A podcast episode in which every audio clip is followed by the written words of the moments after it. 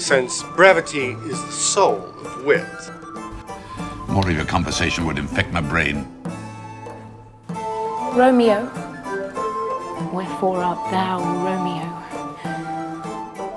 To speak of him as my kinsman, he's a most notable coward, an infinite and endless liar, an hourly promise breaker, the owner of no one good quality worthy your lordship's entertainment.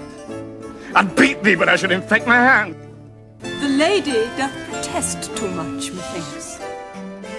The course of true love never did run smooth. I'm Aiden, I'm Lindsay, and this is the Bix Pod. and we are here this week to discuss Shakespeare's original comedy, A Midsummer Night's Dream. Yay. We say original because it's not based on any existing text. He didn't adapt it from the Italians or the French or Yeah, anything. anything. He- it was he- just Shakespeare coming up with his own stuff. Yeah, borrowing some characters Yeah. from folklore and, Yeah. and ancient Greek mythology, I, I guess, and history. But uh, yeah, it's um, it's quite uh, a fun little romp through the forests of, Yes. of outside Athens.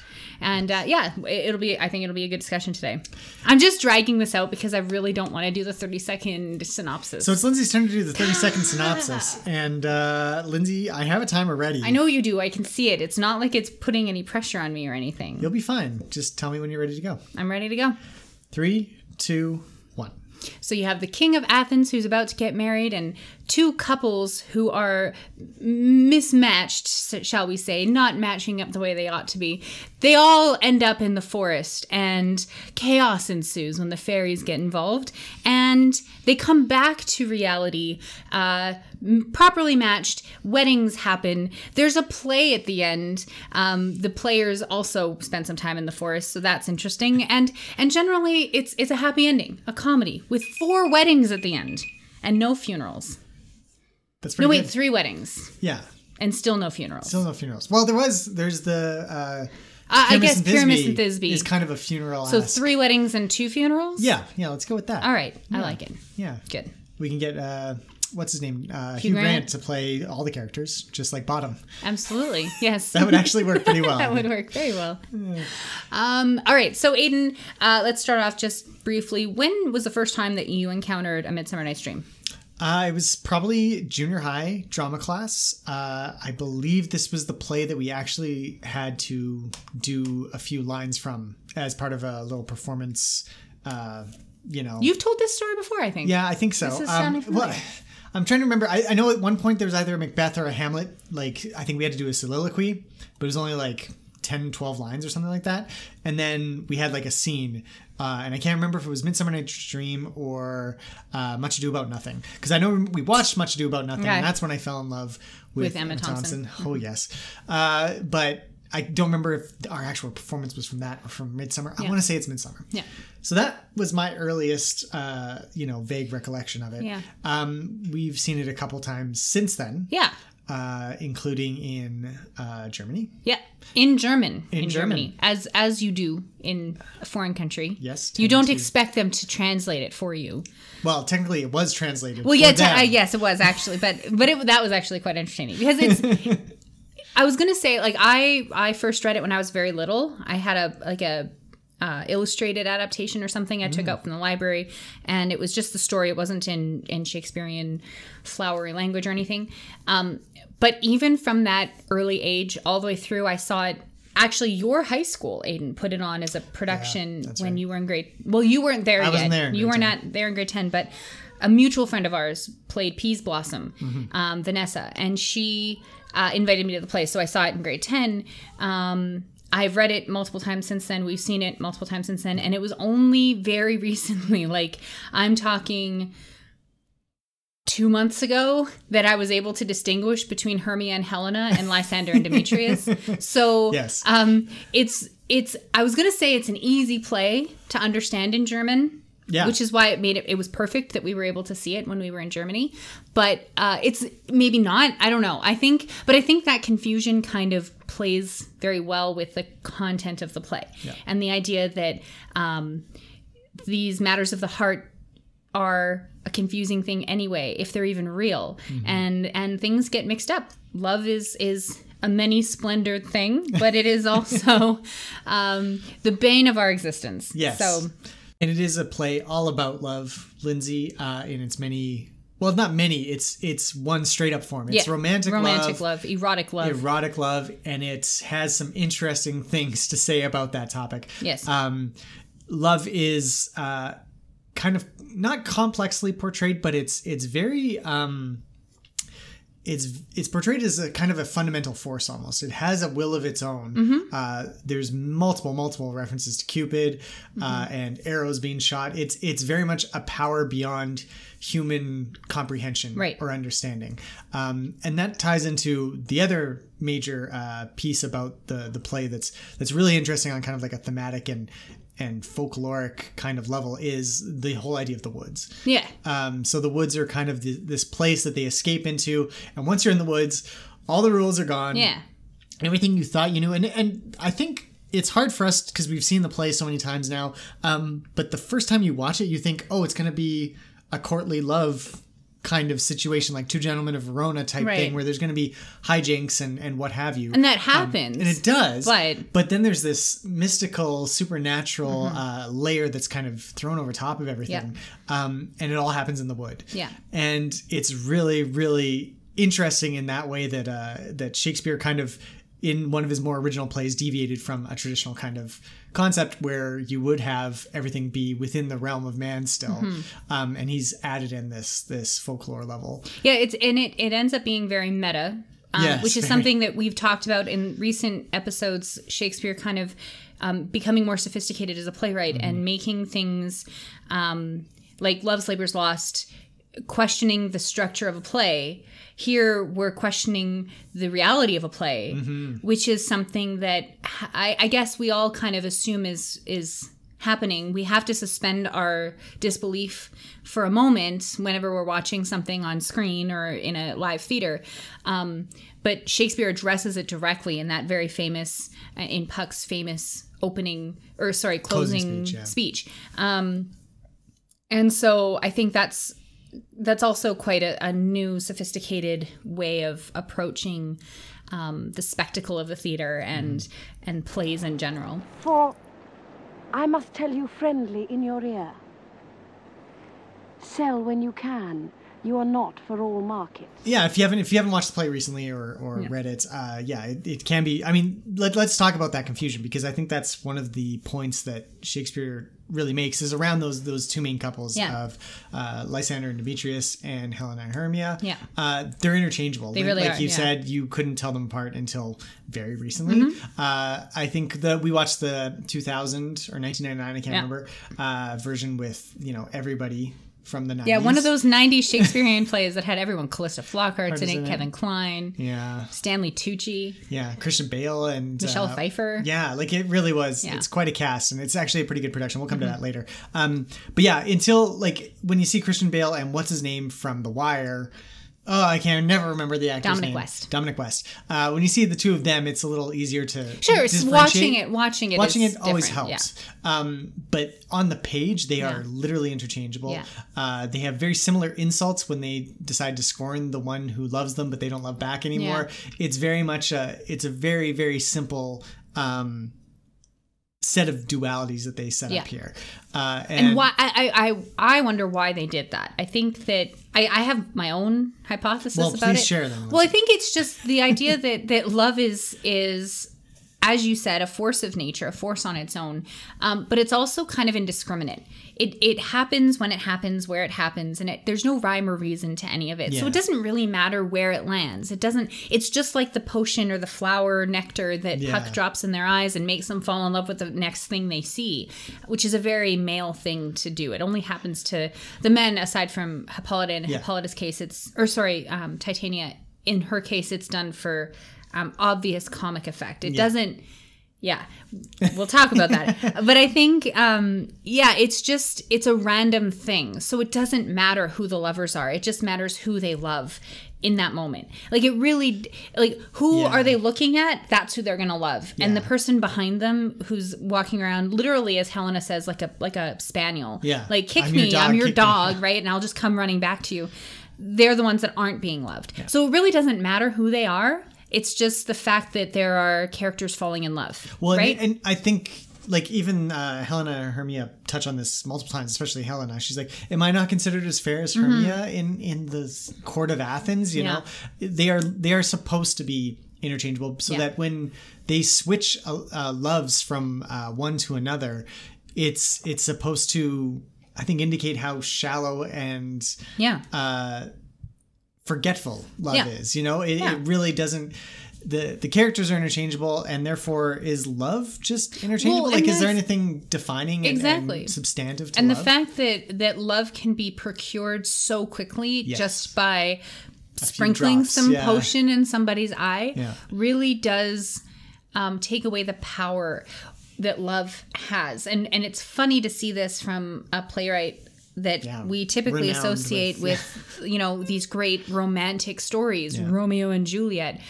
Um to, to say that love is in in one on one hand love is this powerful force that can move mountains and and love is the thing the thing. And then to have this send up of love is like it's just whoever it's the warm body that you have in front of you. Yeah. i'm gonna love that Yeah. right? So it, it does seem to almost satirize the thing that it's talking about rather than um, elevated or Elevate- or- it doesn't put on a perch elevate it at yeah, all. exactly. Yeah, um, which is where that the 99 production does kind of um, uh, I don't want to say it subverts it, but it does seem to um, there's a little bit more earnestness maybe in some of the scenes when it comes to love, and Yeah. it depends on the production too. But um, but, But the- but certainly reading it, it, it's yeah. No, it's it's, Satirical. it, very satirical. Um, and even the ones where the moments in the '99 production where it is earnest, it kind of works towards the comedic effect as well because like you have Dominic West like crying as Yeah. Lysander saying, "I love you," look at these tears, and he's like actually doing a pretty good job of Yeah. selling it. You're like, okay, that's funny because I'm- he, 5 I'm- minutes ago he didn't love. But I'm Helen thinking more along the lines of what happens with Bottom's character, which is Yeah. a, a different, a deviation from the script in. A Well, it's an addition to the script. Yeah, they, they yeah. kind of went above and beyond without adding actual dialogue Yeah. to the to the script. Um, so yeah, I think that's that's kind of what is happening there, and and it's it's interesting because we were trying to figure out of all the productions that we've seen. Um, I can think we know one for sure, but possibly two, and I don't remember the German production Yeah, where the char- the actors who played Theseus and Hippolyta also doubled as Oberon and Titania. And in this most recent production that we saw just a couple of weeks ago, the Winter Shakespeare Festival put on by the Malachites here in Edmonton, um, the Rude Mechanicals also played Titania's um, fairy companions, Peas, Blossom, Cobweb, Moth, and the fifth, fourth one that I can't One, yeah, remember. I can. Um, and so the fact, and, and I mean, it, it's done by necessity, I think, in a lot of cases, just because if you have a small company, these are easy roles. They never share stage time. So you can get away with that. But it has this added effect of making these characters that exist in the real world real world have a fairy world counterpart it's very wizard of oz like in that way mm-hmm. and it makes that dream sense sense yeah. kind of fit because then the only characters who aren't are these four lovers Yeah. who flit between the real world of Athens and the the fairy world of the woods. Mm-hmm. Um, it does make it seem like what happened to them was not real yeah. because you they- could definitely even interpret the whole yeah instance of the play that way exactly right? and it, and it helps because that's that is what dream imagery does to a person. You take the people that you know in real life and you cast them in roles in your dream that like dorothy does like we've talked about in the past with with regard to twin peaks. Um and and the way that dreams kind of symbolize different things and and represent different things depending on on who is in them and and that kind of thing. So those casting choices do tend to blur the line between um, what's real and what's not and make that interchangeability kind of underscores that idea that these characters are interchangeable. Because really what's the difference between titania and hippolyta or oberon and theseus? They have very similar goals. They they're the women are both very powerful and stand up to their men. Hippolyta is the queen of the amazons for heaven's sake right? And i mean oberon and theseus are both kind of uh sex craze slash love craze there's Yeah. an there's an erotic quality to both of them Yeah. um and so I think that that that just again, it's it's playing with that idea of interchangeability in a way Mm-hmm. that makes it very fun, but works with any production. Yeah. as far as I'm concerned. Yeah. Thou hast no more brain than I have in mine elbow. So, Aiden, let's talk a little bit about um, the different manifestations of love. Mm-hmm. The the because it's very different depending on which couple you're talking about. Yeah. And I think the first one that comes to mind, obviously, is the first couple we meet. It's Theseus and Hippolyta. Mm-hmm. So, what's your interpretation of of how they relate to one another? Well, it's an interesting dynamic because uh, at the start of the play, it's it seems like very recently uh, Theseus has conquered the Amazons, uh, and that's how he's taken Hippolyta as his wife. Is Yeah. that he's literally he's wooed her with a sword. I think is is the phrase, or with a blade or something like that. Um, that- Sexy. okay, that's a well, it's a fetish, phallic okay. symbol. I'm saying Yeah, I it's suppose. um, so they, so it, it is a strange dynamic in the sense that he has taken her by force. Mm. Um, there's something very aggressive and uh, non-loverly Yeah. kind of thing going on there, but at the same time, he he seems. Uh, he really does seem to love her, um, but it's hard to tell whether it's just desire. Um, it's it's Yeah. it's a very it's a love very similar to uh, that of the lovers that go off into the forest Right. because it's kind of a young love. They have not consummated. They, No. you know, he's been trying. And in the production we watched, there was a there was a great bit of physical comedy because he'd get like really close and like thrust towards her, and then she'd like kick him in the groin and Yeah. walk away or well, something. it was it was a dance sequence, which Yes. is very very in keeping with their their dynamic that they're both powerful people. So in a dance, there's give and take, but Yeah. in this case, it was very much I'm taking and I'm taking, and Yeah. and then I'm gonna give as good as you give, and Yeah. right. But um, but you're right. Like there's uh, an aggression an aggression to him, and and his opening speech talking about. Um, how it's still four days, but I can't wait four days. I Yeah. need to have you now. The the the moon, which is the symbol of love, right? It's it's hilarious, even though it's so inconstant as we yeah. uh, as we know. Um, it- it's like a dowager keeping the what's the the line that she won't die and give her heir all of the money. yeah. That's and it's such a weird thing to say. Like the, you know, like you are just money that I'm inheriting, and and the the dowager moon is Yeah, not just won't give it up Just already. won't give it up. I just on. I just want to bang. Right? it's it's very aggressive, but then Hippolyta gives back as as like she doesn't. It seems like his answer to the lovers to well to Lysander and Hermia that he's going to pursue punishment of Hermia if she doesn't marry Demetrius, um, pisses her off, pisses Hippolyta Yeah, off. yeah. And then that, it, like, it's not so clear cut. He might be a warrior on the battlefield, but in matters of love, he's not the the master of his domain, if you want to put it in those terms. in the Seinfeld terms, Yeah. we should, yes. Yeah. So Hippolyta does wield a lot of power, and she is an Amazon, so she's a powerful person. And I don't think that she's um, as easily undermined. It's a fascinating character. I think Hippolyta It and, actually and is. Titania It's- are well, both. Hippolyta, especially because by the end she seems to have warmed up to him. Yeah. Um, they have a few barbs back and forth or a few quick witticisms, and they seem Mm-hmm. much more engaged. Um, especially when they're decide in the '99 production, they have a little write off where they discuss what's Yes. what to do with these lovers who've Yeah. broken the law. Um, But they're almost equals at that point. Exactly, and it, it does feel like like Theseus has um, Hippolyta's warmed up to Theseus because Theseus has lightened coming up around. a little bit. Exactly. He's right? come around to love, basically. yeah. Um, and that's kind of shown her that maybe she she can love him. It's it's Yeah. it's a strange little dynamic. Yeah. Um, but it is obviously uh, counterpointed with Oberon and Titania. Yeah. Um, who are kind of the opposite because they're they're longtime lovers. Yes. This is they're but they're in a spat. Yeah. Um, but it's Over a, a, a an Indian boy. yeah. that Titania Took from adopted from the mother that she was friends with. Yeah. it's it's a It's a strange little interlude, but yeah. but he wants this little boy and Titania wants the little boy, and they won't. Neither one of them will will budge, and so. I, I can't remember. Aiden can't remember either where where this line is in, in the play, but it, the spring is like there's it's stormy now because the fairies control the weather and because the Oberon and Titania are fighting, it can't be full summer. It can't be you know good weather yeah. because they're fighting so much, which I think is cute. but but it, it's interesting because it's it's it's kind of like it's a married argument. You know, it's Yes, like, is, oh, yeah. you took my last spoon. You know, I love that spoon. I'm getting that spoon back, and if you don't give me that spoon back, you know, it's that's the kind of dynamic that's Yeah. at play, uh, which is the exact opposite of all the other lover characters. Mm-hmm. Yeah. Um, and so their their kind of feud is is a little more playful. It's Yeah. It's it's Well, the not stakes as aren't as weighty. high. exactly because Yeah. they're made for each other. They're Yeah. the king and queen of the fairies. They're of course they're going to be together. Yeah. There's no one else they could be with. It's not like uh, you know in the earthly realm where well If you don't love the person that you've been told to love, you will die. yeah, exactly. Right? Exactly. There's no there's Yeah. no uh, Helena Fear or Hermia. I don't even remember which one gets threatened. There you go.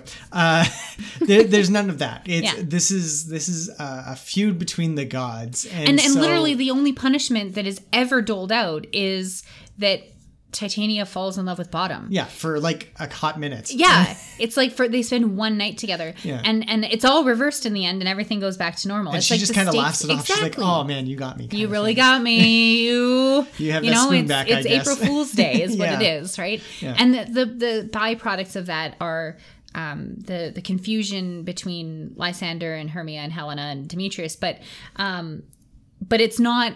It, it doesn't hurt anybody really. I, I suppose the argument could be made that um, in Helena's delicate mental state, especially Yeah, when she- she she feels gaslit a bit by by these two men who are now pursuing her after not pursuing her at all. She thinks this is just a mean trick everybody's playing on her. I suppose that could be seen as a little bit Well, and Hermia and then also gets dumped by both of the guys after her. So yeah, the, Exactly. the women generally get roughed over in this Yes. in this play. Let's Yeah. be honest. but it's it's kind of um it, it's played more for laughs and it really doesn't matter all that much Yeah. like the points in a whose line is it anyway Uh, Exactly. it's all Thank- thank made for up and the points don't matter um but it's Thank you you, for know another 90s reference. yeah i know you're welcome but uh, yeah so i think that that with with titania and oberon it's it's a nice counterpoint to Theseus and Hippolyta. They're both powerful. Both couples are powerful. Both individuals in each couple are powerful.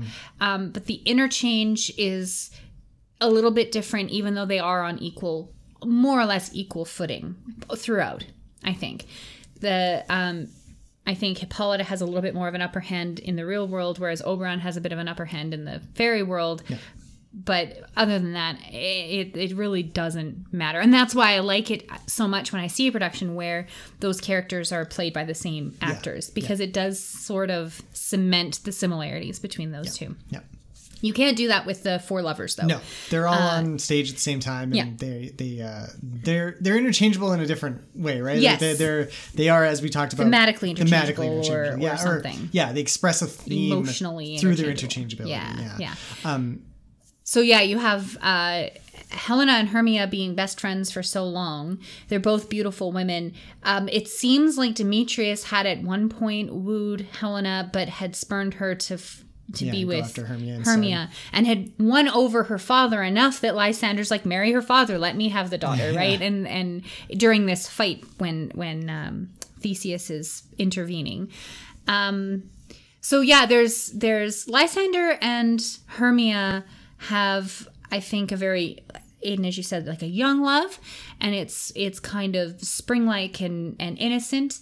Um, when they're in the woods, Hermia won't let Lysander lie with her Mhm. because there's a there's modesty and chasteness are Yeah. valued.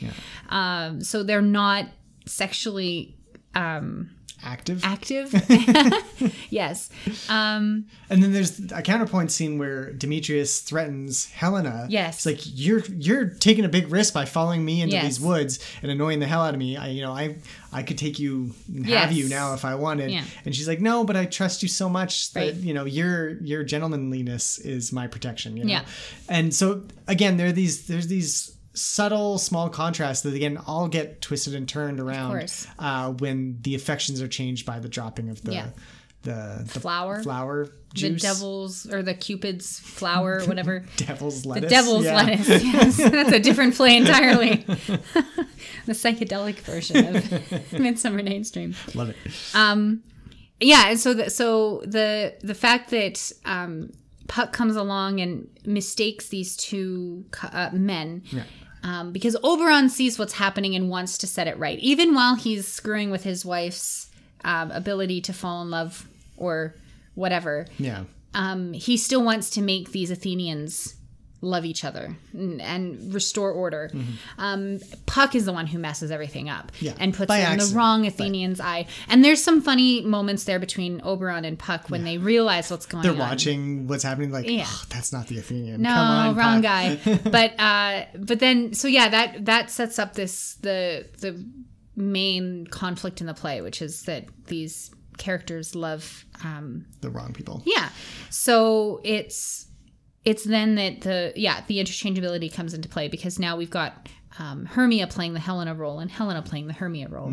Uh, but when they when they finally do uh, have everything restored, um, Demetrius is left in love with Helena. Her, with Helena, which is Through the use of the magic. through these of the juice. magic. The magic is not reversed in his case. Yeah. It is in Lysander's case, but it's left in Demetrius's case, which again calls into question the, I guess, the reliability or the um, Yeah. the the truthiness of love. I don't know. The word is escaping no, me. no, what, what I know. I mean to say, but I know exactly what you mean because it's it's like is love because the the rest of as we mentioned, you could ignore the whole middle of the play and the fairies and everything and just say these couples went into the woods came out and they you know continued along their merry way yeah, with the exception of demetrius whose Yes. love has changed overnight yes, um so this magical act Yeah. um really calls into question the sincerity of all the other love Yeah. that they express throughout Yeah. the course of the night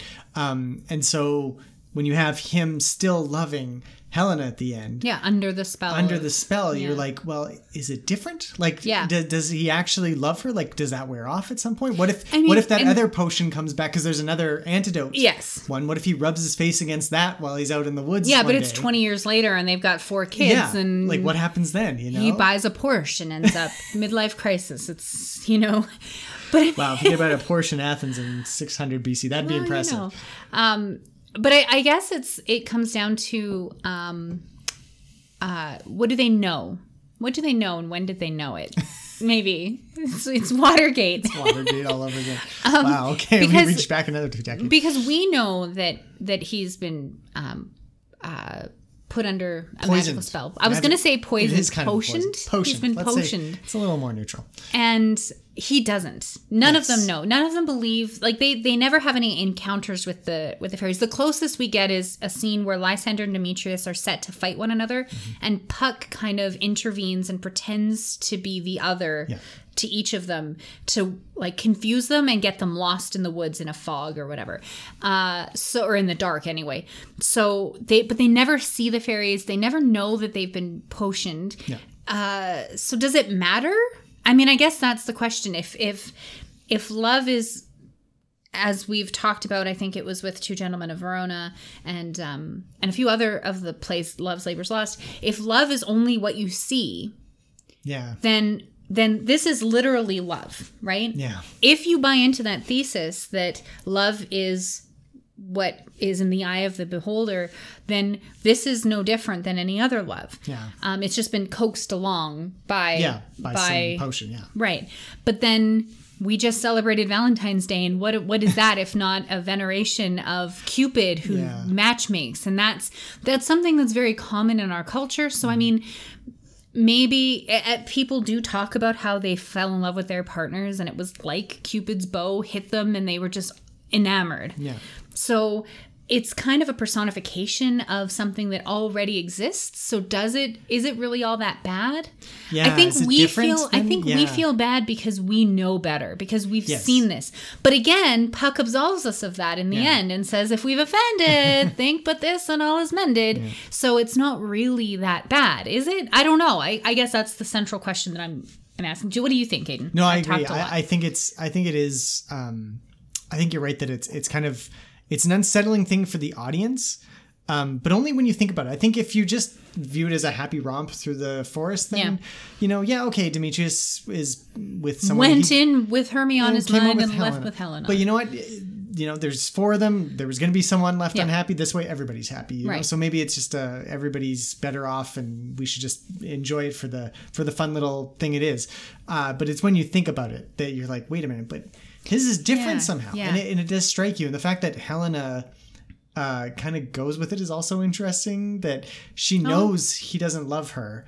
Um, and then when he first proposes love to her after he's had his Yeah. eyes doused, She's like, what's wrong she's with like, you?" Whoa, no, no, I don't believe this. And then if it's like kind of like after the night has ended, she doesn't question why Yeah. it changed overnight. Yeah. Like it's it's kind of a strange, uh, you know, hanging Chad to go to another Wow. 2000s Yeah. reference uh, of of uh, of characterization Yeah. because she just doesn't. She goes from like wanting him so much to not believing it at all to just not having much it. to say at all Yeah. at the end. Well, and maybe it's because I mean we don't know exactly what the nature of their relationship is before the play starts. All we hear is Lysander say that Demetrius once gave like wooed uh, Helena before he turned his attention to Hermia. So there must have been something between them. Um, so maybe this is kind of just setting that to rights. And again, Demetrius is kind of the cad. yeah, this Lysander and and Hermia do love each other, and Helena does love Demetrius, and Demetrius is the only one who's inconstant. And so when Oberon sees this and wants to correct it, it's almost like it's that intervening force which the Elizabethans would have believed in fortune or fairies or Mhm. whatever Yeah. that would set things to rights. So it would be seen as a leveling of the playing field yeah, again. yeah, that's fair. Um, we look at it differently because we look at love differently. I think in, Mm-hmm. in our modern day, there's agency, which Demetrius, none of these characters have any No, agency, no. um, at least not where their love is concerned. Maybe with the exception of of um, Oh. Hermia and and Lysander, because Yeah. they loved each other before they went into the woods. And Helena towards Demetrius, she loved him before. It's only in the woods that love is called into question. But I mean, I think our next what we're gonna Yeah, segue into, into yeah. is the is this dichotomy of woods and civilization. So maybe we'll put a pin in that. Well, and it, it leads to the next loving couple, Yeah. which is Bottom and Titania, Yeah. which is a, a very interesting setup because you know it's it's purely for laughs, really. oh, at the end of the day. entirely, yeah. Um, but Titania just diving into it and you know going all in and being like, "You're the most beautiful thing I've ever seen. I love Your this." beautiful voice has Yeah. woken me from my slumber as he's hee hawing all over the stage. It's it's hilarious. It is really good. Yeah. Um, but it, it so it, again, it, calls into question. You know, what is love if it can be with Baby, an ass? you know? Another '90s reference. Thank you, Lindsay. You're welcome. All of it. Oh, this is like a mini '90s It Shakespeare. It episode. really That's is. good. Um, but yeah, it it is it is interesting that um, a it's it's purely for laughs, whereas the other ones have seem to have a bit more. Uh, There's weight to it, maybe a a little bit more because this is temporary. Oberon Yeah. even says, you know, like Yeah, I'm not gonna. This isn't gonna be forever. yeah, this isn't forever. And then he, when he undoes the spell, and she's like, "Oh, I dreamed I was in love with an ass." And then he's like, "Well, there he was." And Yeah. he's like, oh, "How did that happen?" And that's like that's how they make up is they Yeah. laugh over this shared experience of of Titania sleeping with an ass. It's it's kind Yeah. of it's a really strange thing. But uh, the more important part is for Bottom, I think. Yeah. Because when he awakes, he has this hilarious speech. Well, but it when you look at it, it's it's a it's a perversion of First Corinthians, Yeah. which is which is brilliant. I mean, First Corinthians is it, passages from that are, have been used at weddings for how long? Forever. Forever, as long as we've been using Shakespeare at weddings. um, and so it's it's it's interesting that he has this his inability to speak which is funny coming from him because he wants to speak everything up until this point with his little troupe of of actors he's gonna play pyramus and thisbe and the lion and the wall he's gonna play everything he wants to be the hero and the tragic villain and this and that and every everything and suddenly he's struck dumb and he can't speak because something has happened he can't articulate it he doesn't know how to put it to to words he hopes peter quince the playwright will be able to write the A bottom ballad. stream Yeah. um, because it's a no bottom. bottomless Yeah. stream um, or, yeah whatever it is Yeah. but it's it's um it is really interesting. And i think that's where the 99 production makes it so much more poignant. Kevin Kline plays bottom Yeah. brilliantly. Does really i think he does a, such a, a wonderful job. But there's this underlying wistfulness in him because he's he seems to be trapped in a marriage of of not love but not even convenience. It's Yeah. just his wife is not a nice person it seems and he's kind of he seems to be very passionate and he's he's Yes, and his thinks wife- of himself as a good actor Yes. and and he has well, he thinks a lot of himself Yes. definitely, and, and his wife seems to see through it, and Yeah. probably a bit more like the audience would Yeah. view him. So it's it's kind of like the, he has this wistfulness for this love that came for a short period of time and left. And um, Lindsay, you mentioned uh, when we were talking earlier about how uh, when they're together, it's very much kind of an inversion of, of Yeah. gender roles because Yeah. Titania like grabs him and is like, "You can't go anywhere. Yeah, you You're- have to stay, here, and I'm gonna wine and dine you, and I'm gonna woo you, and I, here are all my attendants. Ask them for anything; they will get you whatever you want. So he's treated like a princess. Yes, and yes. she is she, is, the, pursuer. She's- yeah, yeah, and he's just kind of there. Yeah. like it's not really. He doesn't do much in every single production. He's like laying in a bed of flowers. It's what's the Yeah. stage directions are, and and just Getting fed things and wooed. stuff. It's Yeah. it's an it's for him. I think it's it's um. It's what he believes he deserves because he's so good. yeah, He, yeah, yeah. So it's almost like he gets what he wants Yeah. for that brief moment in time. And then he leaves from that, and it's not like he's left bereft or anything. Like he still goes out and, and, and puts on a ridiculous performance as Pyramus. Yeah. Um, and and the, the production goes off with a few hitches, but it to general enjoyment of all and the merriment of everyone at the this triple wedding that they have. And so it's not like he's he's that bad off. No. Um, but he did have an experience that changed him. I feel like fundamentally Nick Bottom is a different character at, Mm-hmm. At the, the end. end, yeah. Even if we don't see it outwardly, I think that something in him has changed by the experience. Yeah. The same cannot be said for Titania. yeah. uh, she and Oberon, yeah, go and- on their merry they way. Go on their way. Yeah, exactly. But uh, yeah, it does seem like it's it's a little bit of an inversion. Also, that Titania is the only female character to receive the droplets that make her fall in love with the first person or first thing she sees, and um, which I mentioned at the top was a very male thing to have happen. It's it was a, a thing that in Love's Labor's Lost, the four men who fall in love with the four women Jeered of sight. Yeah. yeah it's Yeah. it's based purely on on what they look what they what they see and that trope of men being visual creatures is um that's how Titania acts. She, when she's given that ability to fall in love based on sight alone, she becomes the pursuer. She becomes the masculine figure in that relationship. And Bottom is is feminized in a way, even though he's he's dressed up like a donkey. It's still there. There's a a submission to him Yeah. and and to his character which is warranted given that she's the queen of the fairies and he's nothing more than uh, It's the bottom of the totem pole. Literally. well, yeah, yes, but uh, yeah. So I, I guess it's it's um it's played for laughs, but there is some interesting and somewhat poignant commentary there about Yeah. the nature of love and uh, and the way that it affects Bottom as he uh, leaves the play at the end. and also the way that he leaves the forest. So Yes. we mentioned that he uh, he has the speech of you know the Corinthians mal- Mm-hmm. maladjusted, uh, and that comes after kind of the the main action of the play when they've all left the forest. Yeah. So um, as as I kind of mentioned up the top, the forest is kind of this uh, magical place. It's Yeah. where um, the there's a great essay again in the Folger Shakespeare uh, collection that kind of talks about how the forest is a place outside of humanity's control. Yep. It's it is where the king and queen of the forest of the fairies has has reign and human power no longer uh, Applies applies or- there. yeah. Um, but it's also it's a it's a longstanding folk uh, tradition. Yeah. It's it's the woods are as you said, Lindsay, a liminal space. Yes. They're they're they're a place where uh, you're you're in between worlds, essentially. And Yeah. in, in this place and in this play, sorry.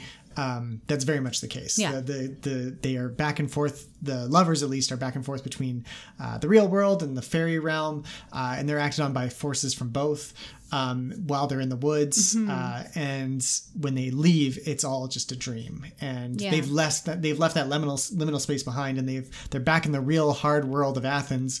But and- things go their way because the I think the the influence of the forest has seeped out into the into the real world, which is another reason why I like the idea of having the same actors play Titania and Oberon, Hippolyta and Theseus, because Mm-hmm. it does make that through line very clear that these are two characters who or or at least the two actors are playing four characters who are connected in some way and they bring a little bit of that magic with them when they become Hippolyta and Theseus again Yeah. at the end Yeah. and and kind of make everything okay and Aegeus um Yeah.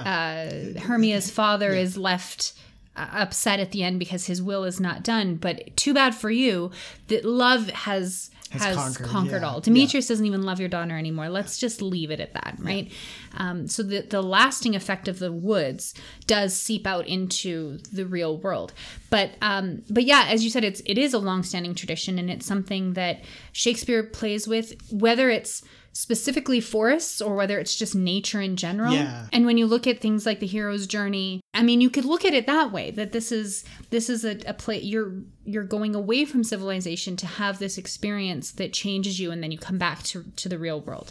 It's it's a little less um, risky than you know Frodo going to Mordor. Mordor and coming back to the Shire, but it's not much different. You know, you're leaving home and you're having this this fundamentally change life changing experience and then you're coming back to reality again um, and i think that's something that is present throughout shakespeare. He does it in macbeth when it's but it's the moor that that where macbeth and banquo meet the witches, witches, and um, in the tempest or in cymbeline the winter's tale. They're all all of these magical plays that have supernatural elements in them are are these things are taking place in a um, non civilized Area. area Yeah. Yeah. right it's it's a magical place and it has to be a natural place it can't be something that's man-made Why then the world's mine oyster, which I with sword will open. and so he he's kind of borrowing that from uh you know the the generally accepted uh english tradition english tradition and well i think i i'm sure there are elements of Yeah. that throughout all the oh there like, are if you look at yeah. cultures all over the world yeah it's everywhere Yeah. um but specifically english is uh this the character of puck or robin goodfellow uh, who is in um, Midsummer Night's Dream and acts as kind of a kind of a trickster figure, but he's not malicious. no and he and he serves Oberon in this play, which I find is interesting because usually. If you have a trickster type figure, they're They're their own boss. Yeah, they're their own boss. They're their own. Uh, they're they usually represent us a force of nature as Mm-hmm. chaos. Um, but here he serves Oberon, and all the things that he does that in, create chaos are, are accidental. Um, and so he he's he's an interesting character because I think I, don't correct me when I'm wrong, Lindsay, but I think I'd seen a production where he and Bottom were played by the same character because they don't actually appear on stage uh, at the same time uh, because you know Bottom leaves uh, when he gets turned into an ass, and it's uh, Puck who then comes in and says, "I'm going to turn him into an ass." So I think you could even have those characters be interchangeable because they are both you know uh, the silly kind of figures. Yeah. They're the figures that kind of uh, add add that element of chaos and, and comedy to to the whole situation. Yeah, yeah. Um, but yeah, yeah, Puck is really, really uh, interesting that way. And then he he's also the one that, as you you've mentioned many times, uh, he closes off the play. yes Um, and his speech is kind of uh, a kind of an invocation again to kind of if you're if you're worried that this is real this the real world no no you're still in the forest you know Yeah. that's that's kind of what he's getting at is that maybe this whole thing is in a forest Yeah. uh, even though you're in the middle of london in a globe theater Yeah. the most packed place probably in england at this point in time is this little 200 square meter building uh, but you know no you're out in nature and this is just a dream that you've had with Right. all of us um, yeah and uh, yeah so i think that um for for puck or the character I guess in, in English folklore, there's many pucks. It, it's not one Mm-hmm. Yeah, yeah, character. yeah. Uh, here, it's just one. It's a it's a whole collection of these types of helper fairies or or goblins that um, are personified in one character. Mm-hmm. But um, they would do like little things, little tasks. I think I think it's a little bit of a change if you look at trickster figures from yeah like First Nations or Native American mythology. They seem to be entities unto themselves that that um, that do just trick. In in Puck's Robin Goodfellow's case, it's more like I'm gonna help you, but if you piss me off, I'm gonna I'm gonna mess with you. Yeah, yeah. And here he does seem to be, like you said, in service of of Oberon, but there there's still that that sense of I'm gonna help you, like I'm gonna I'm gonna help Yeah, Demetrius find what he needs. Yeah. Even though he's being directed by Oberon, it's I almost look at this as like um, I think I mentioned this to you. It's like in the fan fiction world, there's this the, the coffee shop alternate universe story, which is like you know Loki and Thor having coffee at Starbucks. They and it's always you know these characters that would never meet in real mm, life or would never have coffee together are, are sitting at Starbucks Just and they're having a chat, yeah. or or they meet in Starbucks or whatever. yeah. Like a villain and a and the hero have you know lock eyes over a latte. Yeah. This is like the the the English folklore Equivalent. coffee shop AU, but but it's in a forest. Like it's it's almost like you're gonna take this character who I guess by the 16th century was kind of losing there was less interest in this kind of folkloric character. They still believed in fairies and, and this kind of thing, but it wasn't like the stories just weren't there the way they used to be in the medieval times. Um, but so Shakespeare takes this this existing stock character almost and like revives interest in him by putting him in in the middle of Athens in a forest Yeah. and and casts him as um like the the Oberon's right hand man Yeah. who can't do a good job to save his life but um but then to give him the most the one of the most lasting and and poignant speeches in all of Shakespeare I think to close out this this amazingly comedic and original play with if we shadows have offended, think but this and all is mended, that you have but slumbered here while these visions did appear. And it's you know, these rhyming couplets are very fast, it's beautiful, it's it's yeah, just um I don't know. I think I think Puck is is one of the um most memorable Shakespearean characters. And and he deserves that even though he's because he's not malicious. He's not a bad guy. Even though in a lot of productions he's wears horns. I think stanley tucci as puck Yeah. in the the version that we watched has horns. And you know there's connotations with that but he's not a bad guy. He's just he's he's a fun loving sprite and you know Yeah. it's it's I, I don't have a point i'm just saying that No, and I I mean he's he's an interesting character. He is an Let- interesting let's let's leave it at that because uh, as we, we've already kind of gone over his his connections with the other things in the play, Mm-hmm. um, but he, he is just worth mentioning as as a standalone character um, of great interest in in Shakespeare uh, studies. Let's say. Mm-hmm. There is the bee. There is the bee. So at the same time that Shakespeare ends the play with this meta commentary about um, uh, that w- addressing the fact Yeah. that you're sitting watching a play that none of this is real anyway, um, we have this additional layer with the the final. Uh, scenes Act, of the play. really, it's yeah. really, yeah, it is really the last act of the play, which is this performance that the Rude Mechanicals put on of the the tragedy of Pyramus and Thisbe, um, which again is played for laughs because these these are not great actors, but they're putting their It's not a great script. it's not a great script, but they're workers and they've worked hard and and Peter Quince has done his best. Um and you've got this this production with a man dressed as a wall and you've got a guy coming in with a lantern pretending to be moonlight. Um and and somebody playing a lion and addressing the audience to warn them like don't be afraid of me. It's it's quite comical.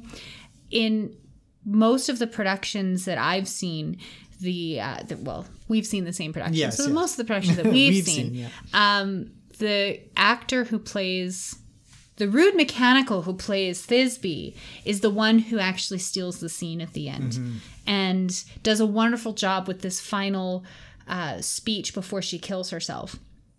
While Pyramus goes on and on and on, and I die, I die, you know, and, it's quite funny. it's like, hilarious. Hilarious, and then Yes. there's like this. There's this, at the end. yeah, and and in the 1999 version, it's Sam Rockwell who Yeah. does the role of Thisbe, and it's very, very good. Yeah. It's a good uh, twist at the end that I think turns because the the three couples who are getting married, it's it's Theseus and Hippolyta, and then the other two all get married at the same on the same day, and this play is put on in their honor, and they kind of heckle the entire Yeah, time. And in most productions, you have these actors will actually come out and sit in the audience and heckle from the audience because that breaks down that that fourth wall Yeah. even more. Yeah. Because now they are part of the same audience that we're in, watching, and they're kind of having the same thoughts like this is the best wall i've ever seen like Yeah. they give this man an oscar for walls like- Absolutely. you know? And the lion is such a lion. Yeah. And, and you know, like so it's it it really does make you question what's real. Again. yeah Is love real? Is this play even real? Yeah. What what where am I? this is not my beautiful house. so it's it's it's very um discombobulating. And when that final moment comes and Thisbe dies, and they finally have a little bit more respect, and they give kudos to the actors, and Quince gets his his day. Quince and Bottom both are very happy that the play was well- received, and then the couples go off to bed, and Puck comes out and delivers the speech. It's it's a very interesting finale. Yeah. I think it doesn't feel like it fits thematically in a sense because it's a tragedy being played at the end of a comedy yeah and it's being played it's a tragedy that's being played for comic effect yeah so it does strike a very weird tone like you feel like the play should be over now and then we still have this, whole, whole play. act we're watching another play Yeah, the and- play is over but there's another play to go Yeah, and it it and it is it, like I said, it's it's a very interesting structure for Shakespeare uh, because it starts off in this real world, Mm-hmm. goes into this fantasy realm for you know three fifths of the play, Yeah. um, and then returns to this real world only to be put Throw into you a, right back into a into fantasy a world. fantasy. Um, and so it is a very interesting structure. It's very much like Love's Labor's Lost, Yeah. where it's kind of you think it's heading one way and then it takes a- Totally a- detours. Yeah, totally detours. It's it is a it's a change of pace from a traditional five act structure that Shakespeare was using, and it's it's interesting that this is still fairly early in his career, and he's already so playing with these. It really yeah, is. in such in such an interesting way. The other thing I love about the play is. Uh, in a full production, the 99 cut out, cut this out, but there's a prologue Yes. that is almost the exact same length as the actual play, um, which is just hilarious because uh, Shakespeare's one prologue that he's really well known for is in his next play, Romeo and Juliet. Um, where it does this exact thing it does. explains, Explains the whole the play whole story. in a sonnet yeah. 14 lines you get it uh, one and done bam Well, we're, but we're good it's not because they, in uh, Well, yeah in in in midsummer night's dream it's yes, not it's not. They they continue on and and But on. I think and- that's that's the point is that he's he's lambasting the thing that he's doing. Yeah, exactly. He he at this point he would have had to have had Romeo and Juliet finished or very nearly finished. Or he could have published it or before, could have 'cause we might have been out of order or exactly. something, yeah. So so it's because like you said, Ro- Romeo and Juliet is the next play that we're we're going to be discussing. It's Yeah. the next play in most lists. So it's these are contemporaneous plays. Yeah. Pyramus and Thisbe is the same story as Yeah, Romeo and Juliet. exactly. Essentially, Yeah. two lovers who mistake each other's deaths and kill themselves. Um, it's not accidental for No. him to have uh, uh, however a hundred line prologue or whatever the hell it is, Yeah. um, explaining everything that happens in the play. These are the actors, and they're only actors, and don't worry about it. This is not a real line, and blah blah blah blah blah. Um, to explain the whole play, and then put on the play yeah.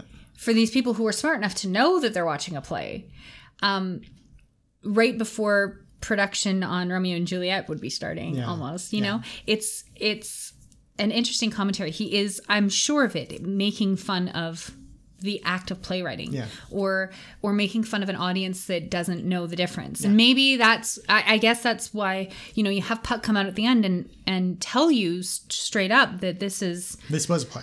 this Don't- was a don't play. Think about it too much. Yeah, exactly. Um, that's all we've been doing is watching a play and watching people watch a play, and and so the the layers are just so.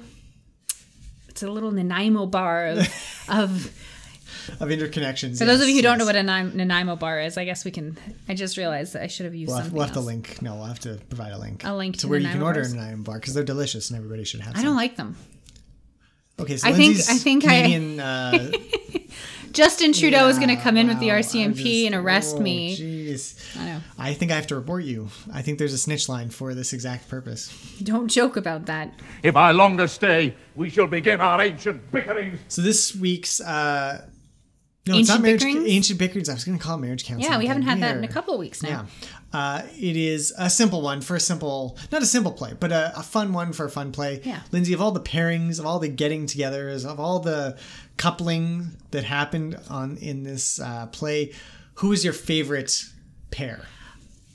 I'm gonna go different. I've got two. One that happened, one. and one that didn't happen, but that I wish had happened. Okay, well, we'll go with the real one. The real one, the, actual real one that that happened, the pairing that I most enjoyed watching, even though it was not a romantic pairing. I love the the dynamic between Oberon and Puck. I think that the the, the bromance, bromance, yeah. there. I mean the the way that Oberon. Um, kind of puts Puck in his place, but Puck is is just takes it on the chin and and in in different productions as, as we said with uh, Rupert Everett and Stanley Tucci in the 1999 production, Rupert Everett plays Oberon a little bit more seriously Yeah. than I think other productions might do, but um, there's this playfulness. They're they're getting into trouble. They're just bros being bros, Yeah. right? And I really like that that kind of dynamic that, That they have. yeah. Yeah. Um, I think it's unfair that of the four main love lovers, Yeah. you have um, Hermia and Helena are best friends. Yeah. Hermia and Demetrius have their Mm-hmm. betrothal. Hermia and Lysander are in love. Demetrius and Helena are in love. You don't really get anything between Demetrius and Lysander. And I kind of wish that that you know in the production that we watched with the Malachites, uh, the Winter Shakespeare Festival, there was a funny moment where the two of them ended up kissing. Yeah. And I thought that that was just it was the last bridge that needed to be crossed to make that Oh. quadrangle work. I thought it was very good. And I thought Yeah, that that, that- would that be the last confusion. There is confusion. They do mistake one another for each other and and puck for each of them and Yeah. Well, and, and yeah, their only relation is to fight between Yes. each other, and they don't really even have any lines directly. I they I go cheek to cheek or jowl to jowl, yes, and that's that's their last That's line about together, it. Yeah. But I think that that um, they have more in common than Yes. than not, and I feel yes, like as we've talked about them being interchangeable, they're so- going to end up becoming friends because Hermie and Helen are still friends, and we all know that um, when your wives are friends, the husbands the have husbands to be have to friends. be friends. It's it's a, it's a rule. It's, It's- written it- somewhere. it has to in the book of love. Wow. Peter Gabriel. Uh, yes, thank you. Jeez, I appreciate that you knew that. Uh, so yeah, that's the one that I kind of wish had had been more of a pairing. I don't mean in a romantic sense, but hey, I, I would have taken that too. Well, it- in the same sense, uh, Helena and Hermia, the the mud wrestle. Match In the 99 version, production. yes. I mean, you're talking about the most 90s thing. For some reason, men were going crazy for the idea of women wrestling in mud together. Mud and It was- whipped cream Yeah, and it- pudding. Well, and then there was the lube fight in. Uh, Oh, what was it? yes. What- Old school? Was it was it old school? yeah, Yeah. Way So, to go, blue. Is Yeah.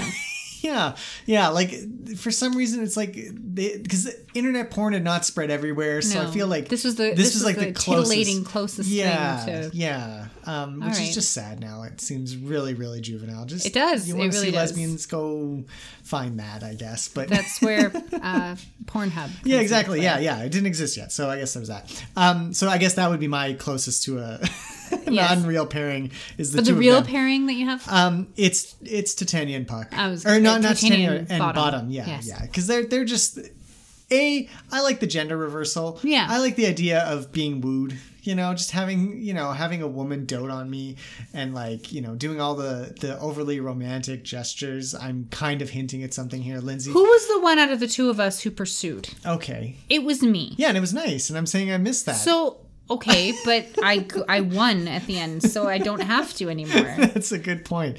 why Um, why do I why do I need to woo you? I started a podcast with you. Isn't what more do you want Yeah, from me? jeez. No, but uh, realistically, yeah, it's it was a, it was a it's a fun uh, little couple, um, and the fact that she's so good natured about it afterwards, she's like, oh my god, I slept with an ass. Oh, this is hilarious. Like she's That's gonna what we all think it. after we leave a one night stand, a Tinder date gone wrong. We're like, oh, I slept with an ass as we walk out to our Uber. uh, yeah, see, yeah, that totally. So Yeah. I mean, I, I I just like that that it is it is one that's not too serious.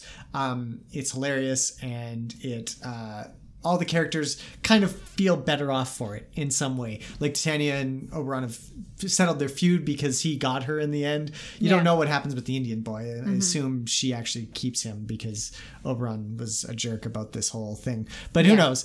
Um, and Bottom is just Well, he gets what he wants He in the end anyway. yeah, He exactly. gets to be the hero and he has his grand moment on stage and Yeah. is adored by the Athenians that he performs for. yeah. So, So I uh, that's that's my preferred one. all right.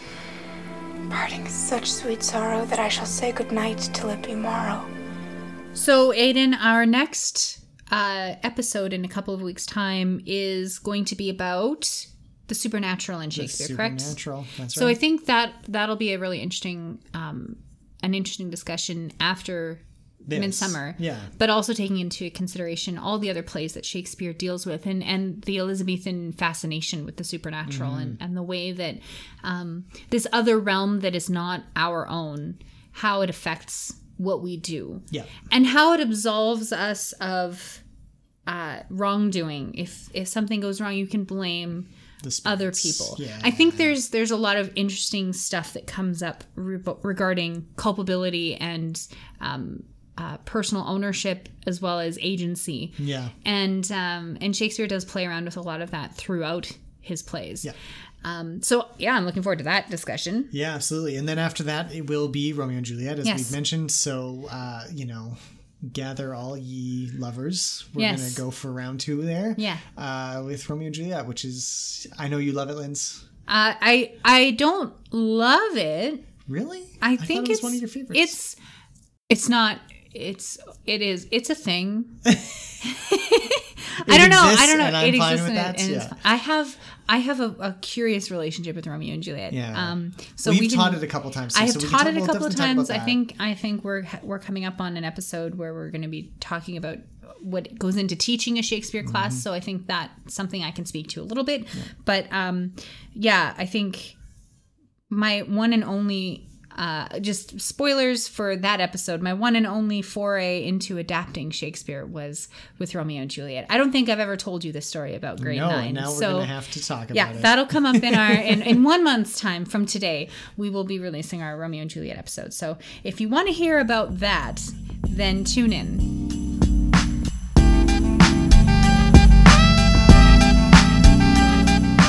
You can find all our episodes on iTunes, Spotify, Podbean, YouTube, or wherever you get your podcast fix.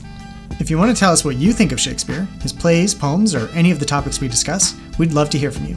You can contact us on Twitter, that's at the BixPod, On Facebook at facebook.com slash thebixpod, or by email at thebixpod at gmail.com.